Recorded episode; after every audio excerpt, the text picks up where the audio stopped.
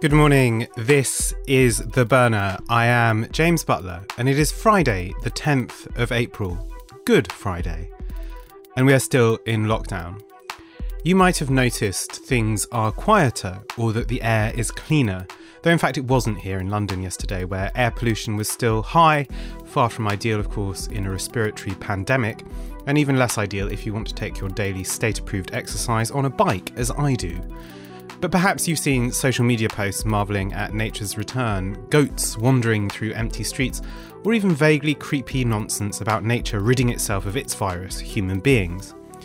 That foolishness aside, there have been really startling effects on pollution across major industrial centres as both production and petrol fueled travel have suddenly crashed. In cities in the north of Italy, China, and indeed the UK and Germany, you see rates of carbon dioxide and nitrogen dioxide plunge by 40%. It seems irresistible to say, therefore, isn't this the time that we should really be talking about climate change? Two notes of caution.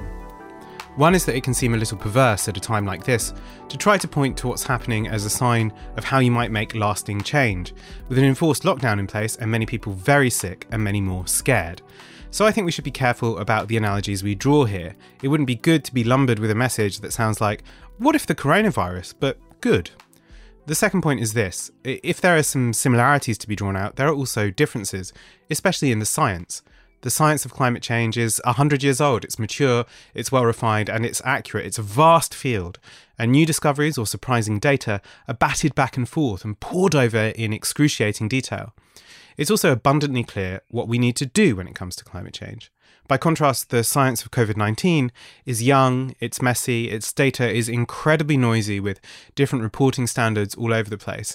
And the urgency and tangibility of the pandemic, the fact it's here in front of us, means, of course, we have to act rapidly and have to act decisively in a world where outcomes and what might happen in the next year are still unclear. And that in turn suggests two things. First, that we should be wary of making too strong an analogy because climate denialists will leap on any error in the science of COVID 19 and its associated policies to suggest, therefore, that we shouldn't take the scientific consensus on what we need to do about climate change seriously, and therefore they'll make an excuse to duck the radical change that we need. The second thing is this what's the difference between climate and corona? Time. The same longer span we've had to study climate change is exactly the thing that makes it so difficult to get action on politically. The fact that it doesn't rip across the world with viral speed, killing people in front of us, means action so often meets with delay or inaction. That's in part because facing up to the true scale of the climate emergency is mentally difficult. What's that T.S. Eliot line? Humankind cannot bear very much reality. If its effects are slower, if it kills people farther away, well, easier not to know. At least if the corporate, uh, not least if the corporate interests backing you are so invested uh, in denying it as well. But as we all know, its consequences will be on a far vaster scale than this pandemic. What can we take from the coronavirus period then? It is an astonishing and rapid shift in human relations to nature. Air traffic had halved by mid March. Road traffic in the UK fell off by 70% by the end of the month. Seismologists even say that the reduction in human noise is visible in their instruments. Europe is forecast to reduce its carbon emissions by 390 million tonnes. And from this, I think we can take two things. First, it is possible immediately and rapidly to change human behaviours and drastically reduce carbon output. The challenge is doing it in such a way that it can be permanent rather than temporary, and doing it in such a way that we don't lock everyone in their house all the time, but make it possible to, for people to live fulfilled and flourishing lives. And that brings me, I think, to the second point, if we assume that this tells us that we do, in fact, actually have the power at the level of government to bring about huge changes to the way that life is lived, it would also need to be done with consent and, frankly, tremendous imagination. And this point struck me the other night when I was taking my daily state approved exercise through the streets of central London, with that blood red moon of the other night hanging over me. I was struck with the vast and empty roads and their barren plains of tarmac. What a waste of space, how much of the city was given over to the car, and how we might otherwise live. So I think that's what's particularly valuable about this period, using its bleakness and its strangeness to look at things to which we are otherwise habituated and ask, why do we do things that way? Isn't this a crazy way to live? as we miss things realize what we both really need and truly value and how society might be changed to allow us to pursue those things, I, for one, am never saying no to going out and seeing friends again. If you're able to over this weekend, why not save your daily exercise for a long night walk of that kind? One where you let the creative and political imagination open out in front of you. There are worse things to do. So, yes, we're seeing the first global dip in emissions since the 2008 financial crisis. It's funny what it takes, isn't it? But the idea that this period alone might change things is, I think, wildly over optimistic, because they're also going to throw everything they have at a rapid return to growth, and they'll argue for lightening carbon regulation and caps, light as they already are, in order to do so. In the US, they're pushing pipeline building, even in the midst of the crisis, and they've already promised bailouts for their aviation industry. The UK and Europe will be pressured to do the same, but it would be phenomenally dangerous to do so. That's some actual creative destruction we should get behind. Given that COP26, the International Conference on Climate Change due to be held this year in Glasgow, has been p- postponed because of the crisis, now would be a really good time to start thinking about a green exit from the crisis. Uh, in a moment of recovery, it couldn't be a better time for activists who are inspired by the moves towards the Green New Deal or the Green Industrial Revolution, whatever you called it, to renew their push for it. If we are to rebuild, if we are to use this opportunity to rethink and remake what comes after, it must be a break. It must be a real break from business as usual. So, that then I think is the best way to treat this moment as simply a glimpse of a possible future and the scale of the activity needed to get there. If there is a silver lining, it's that it demonstrates activity on such a scale is possible when necessary, and it couldn't be more necessary. But such a glimpse, such an experience, also allows us to preview some of the real questions that will press on us as the coming climate crisis bites. What do we value? Is there an alternative to the doctrine of growth, growth, growth? How might we transform industry towards dealing with the climate crisis? How might we transform industry to make the things that we need? Are there ways to slow down our lives where necessary, or even whole sectors which are, in the final analysis, pointless? People at times, and I, clu- I include myself among them, have been down on the rather ramshackle ideology of the Extinction Rebellion protest last year, turned off perhaps by the chakras and patchouli or the ersatz cod spirituality. And yet perhaps it can also tell us something valuable. All this talk about reverence for the planet and a sense of the fragility of the ecological balance. It can tell us that any true way of dealing with climate change will also be a huge culture shock. It'll be a culture shock of the kind many are experiencing now, only what, what we're experiencing now is a mild tremor compared to the earthquake to come. It really will doubtless require something like a transvaluation of values, a shift in the way we think about what's important and what isn't. And perhaps that too is something to think about during the lockdown. Now, early on in the pandemic, just a few weeks ago, although it feels like quite a lot longer, we heard a bit about the rumblings from Brazil about how Bolsonaro had dismissed the virus or he, how he appeared to lie about testing positive for it. So, what are the politics of the coronavirus in Brazil? How is this government perhaps the purest example of an ultra right populist regime, almost entirely obsessively cohered around hatred of the left. How has it dealt with it? I asked Vincent Bevins, who's in Sao Paulo, to tell us. Hello, this is Vincent Bevins, and I'm in Sao Paulo, Brazil, where we are in partial lockdown, a mostly effective lockdown. Um, I, it seems I will be trapped not only indoors but in the country for the foreseeable future, which wasn't the plan, but that's fine. Um, and as I'm recording this now, uh, I am home, and most of the city is.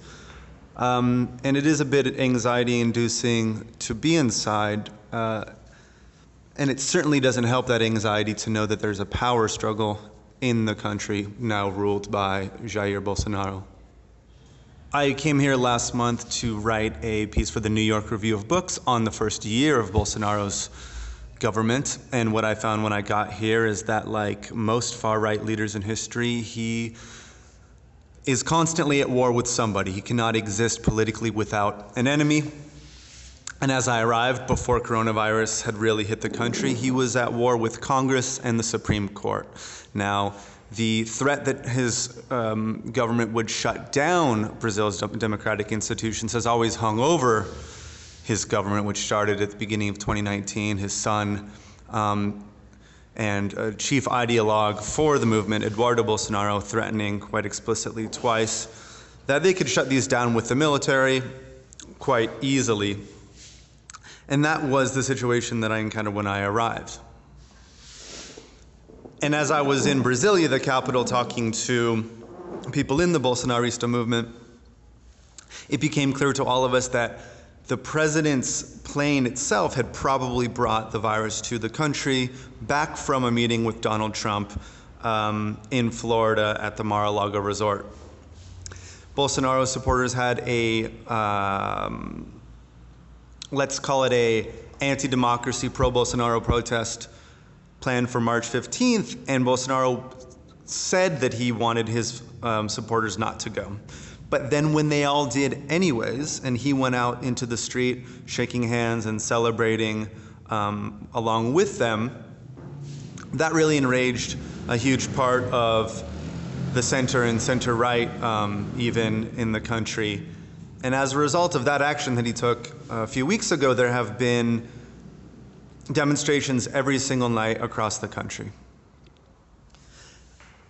These protests are called panelaços in Portuguese, and it's a traditional Latin American way of protesting. What you do is you go out to the balcony and you bang pots and pans loudly and you yell things like Bolsonaro out or Bolsonaro is a murderer. And this has been going on almost every single night for a few weeks now. Um, I hear them especially loudly because I live in a part of downtown Sao Paulo which is densely populated and also has a quite diverse group of people. But you're also hearing them in parts of the country that had absolutely voted for Bolsonaro. We're talking the the um, the parts of Brazilian capital that were essential to ensuring his electoral victory, even though Bolsonaro himself is not really neoliberal on economic policies. He doesn't really care about economics. He cares about wiping the left off of the face of the earth. Um, he still had to make an alliance with these parts of Brazil's upper classes, and, and even in those neighborhoods, we've noticed um, over the last few weeks.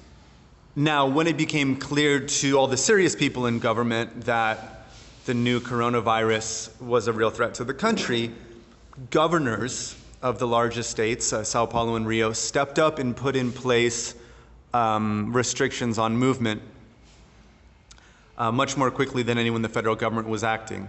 These governors, even though they are right wing and former allies of Bolsonaro, became the new enemy for the Bolsonaro movement. For, so for a while, Bolsonaro was attacking the governors of Rio and Sao Paulo and everybody else in the country that was saying that we should take this virus seriously and then going on TV and telling his supporters to defy the leaders of these governments and to ignore their warnings um, and rebel against them. I mean, if you ask me, I think this is done entirely for political purposes. I think Bolsonaro cares a lot more about being at war with his enemy of the week than he does believe that he knows that the coronavirus is not as serious as the other half of the political spectrum here say it is. But he was in that battle for a few weeks with governors uh, and Congress claiming that he didn't think coronavirus was going to be as big of a deal as they did. Again, this did not go over well with the center right sections of the coalition which brought him into power. Um, opinion polls are showing that they do not like the way Bolsonaro is handling this crisis, even though there is, it must be said, a hardcore of Bolsonaro supporters that are unlikely to ever to abandon him. Um, just 20, 30% of the country, mostly privileged young men, the kind who are really willing to go into the streets for him. Um, but in the last week or two, it became clear that the Brazilian people trusted a lot more Bolsonaro's health minister than they did the president. And so Bolsonaro's health minister, who was taking a more serious line on the virus than he was, became his new enemy of the week in the past few days. Now, in this battle with uh, Minister Mandetta, uh, it seems that Bolsonaro lost. So over the past few days, there were very loud uh, rumors that he was going to fire this, his health minister. The health minister himself said he was going to be fired. But then we got word very recently that behind the scenes, the members of his government that were upset with Bolsonaro's handling of the virus, especially the military high command, told him he couldn't fire this man. So for the last 48 hours, what we're what we're hearing is that Bolsonaro has lost a little bit of real power, while a sort of military deep state. That again, these are also all right-wing figures. There's nobody of any uh, importance from the center left in, in Bolsonaro's government. Um, but at least people that hate Bolsonaro have, have been celebrating this sort of setback for him in the last 48 hours. Where this leads next, we don't really know. Now, as for the virus itself, I think we're in the same place that the UK was a few weeks ago, meaning that a lot of people are infected but don't know it yet. Now, if it turns out in the next week or two that a lot of people come on the radar as sick or dying, of course, Bolsonaro will be responsible for causing a lot of unnecessary sickness and death due to his fight with his political rivals. As for that power struggle itself, I think it's looking increasingly likely that either in the next year or two Bolsonaro is deposed or he ends up consolidating power in a way which weakens Brazil's democracy, if not destroying it. The third option that he stays on as a sort of fully democratic leader uh, looks to me like the third most likely of those options. In order to pay attention to how that power struggle might play out, I'm paying a lot of attention to the military. I think the most important player here, and those um, well off families in big cities like Rio and Sao Paulo. Unfortunately, I don't think public opinion is the most important thing right now. We can't really have demonstrations during a pandemic, and there won't be any elections for a few months. So I'm going to be watching to see how this virus interacts with the generals and Brazil's privileged elite over the next few months, and um, I suppose it'll be interesting, although I'm not really looking forward to it. So thank you, and uh, everyone stay safe. My thanks to Vincent for that, and I'm very much looking forward both to reading his book and to welcoming him to a future edition of Novara FM where we can really dig into the fate of the left in Brazil and the rise, and I very much hope the fall, of the Bol- Bolsonaro regime. Uh, and we will, of course, stay in touch as this story develops there. Now, if you were to look at the front pages this morning, you might be forgiven that we live for thinking that we live in sunny times, covered as they are with news that the dear leader has exited intensive care and things are looking happier for the nation. Little mention, of course, of the rocketing death toll, little mention of protective equipment or testing, and little mention too of how we got here. Should this really be our national mood? Here's Michael Walker. This weekend, as we witness the horrific rise in the death toll from COVID 19, we will no doubt hear the levels of public outrage at those who have dared visit a park or buy non essential sundries reach breaking point. Now, of course, some people are dicks. This is not a time for karaoke and IRL house parties, and I'm not going to encourage you to spend your Easter Sunday having a picnic with friends. But it is important to remember that any deaths reported in the immediate future are not the result of lockdown breaches, however regrettable, but likely infections that took place about four weeks ago. That means when we see scenes of doctors working overtime and ICU beds filling up, we should see the cause not as a few irresponsible revellers, but as the result of government decisions made in the first half of March. Back then, Boris Johnson was still advocating an exceptionally relaxed approach to COVID 19, suggesting that life could continue as normal if only we washed our hands. This initial response would, of course, escalate until a full lockdown was implemented, but not until the 24th of March, a date by which our current trajectory was all but locked in. So, what did explain the government's tardiness in implementing proper social distancing measures? Why, when we could see before us what was going on in Italy and when neighbouring countries with fewer deaths than our own were implementing lockdowns, did Boris Johnson leave shops and pubs open and advise us to continue life as usual? Well, an article in Reuters this week provided one clue. It revealed that in the modelling being used by the government, at least until mid March, the possibility of a lockdown had never even been considered. This was apparently because the government and their advisers assumed serious restrictions on our daily movements were something us freedom loving Brits would never be able to accept. This is why achieving herd immunity was considered the best option available to policymakers, a strategy which, even by the government's original estimates, would mean over 100,000 of us would perish. So, what got in the way of this genius, if idiosyncratic, master plan? Well, on the one hand, new modelling which showed ICU capacity would collapse if COVID 19 was allowed to continue to spread nudged up the predicted death toll of the government's plan from 100,000 to a quarter of a million. But just as important, the government and their scientists realised they'd got the attitudes of us, the public, entirely wrong. As images from Italy showed, and as a growing backlash here threatened, the public were in fact more averse to mass death than they were to staying inside. The government had got the politics, not the science, wrong, and that's why a U turn became unavoidable.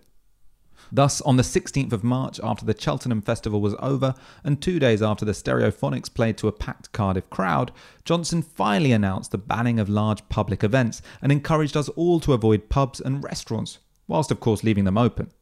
A week later, a lockdown was imposed, though unfortunately not before the virus was running rampant through London, the Midlands, and in what is perhaps the most egregious example of government negligence, Britain's care homes. So, what can we learn from all of this? And why, in the middle of a pandemic, should we pore over sore wounds?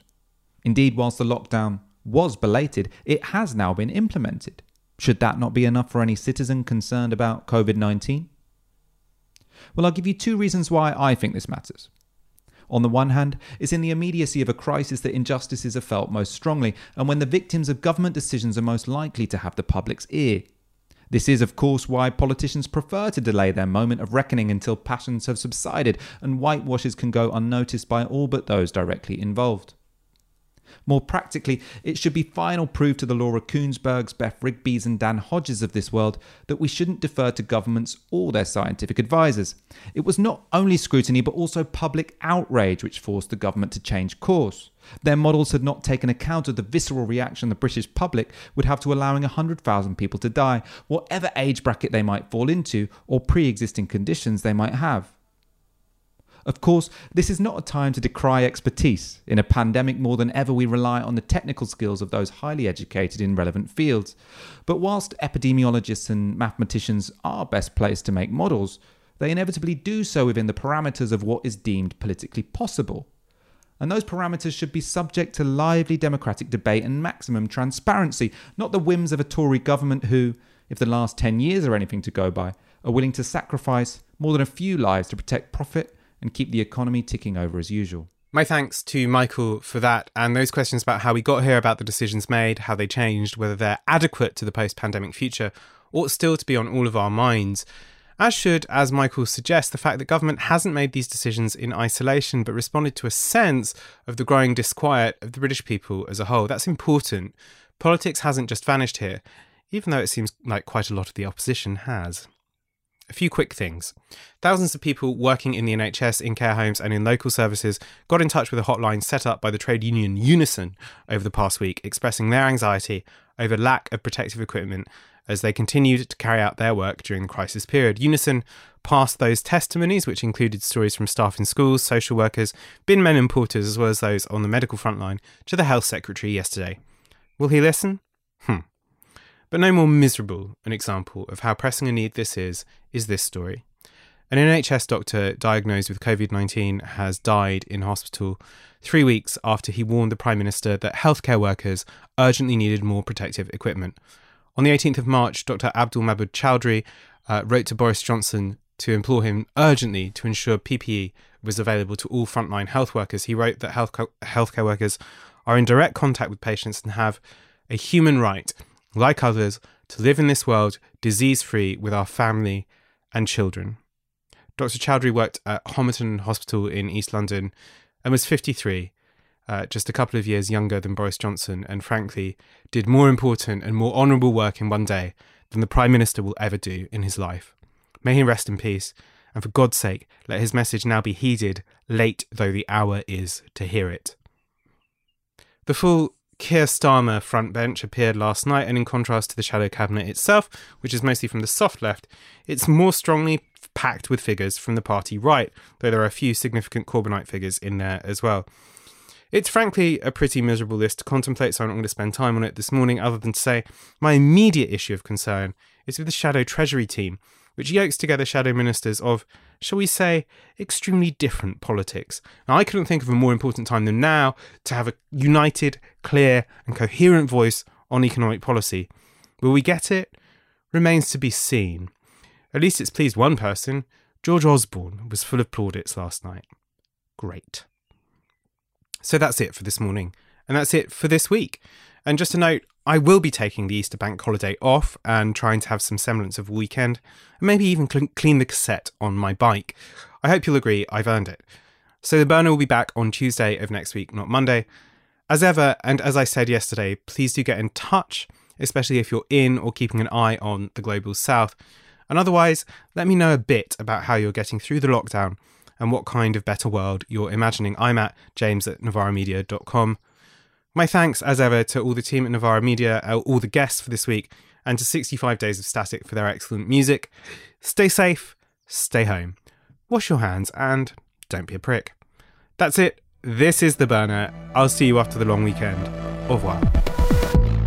This broadcast is brought to you by Novara Media. Go to novaramedia.com slash support.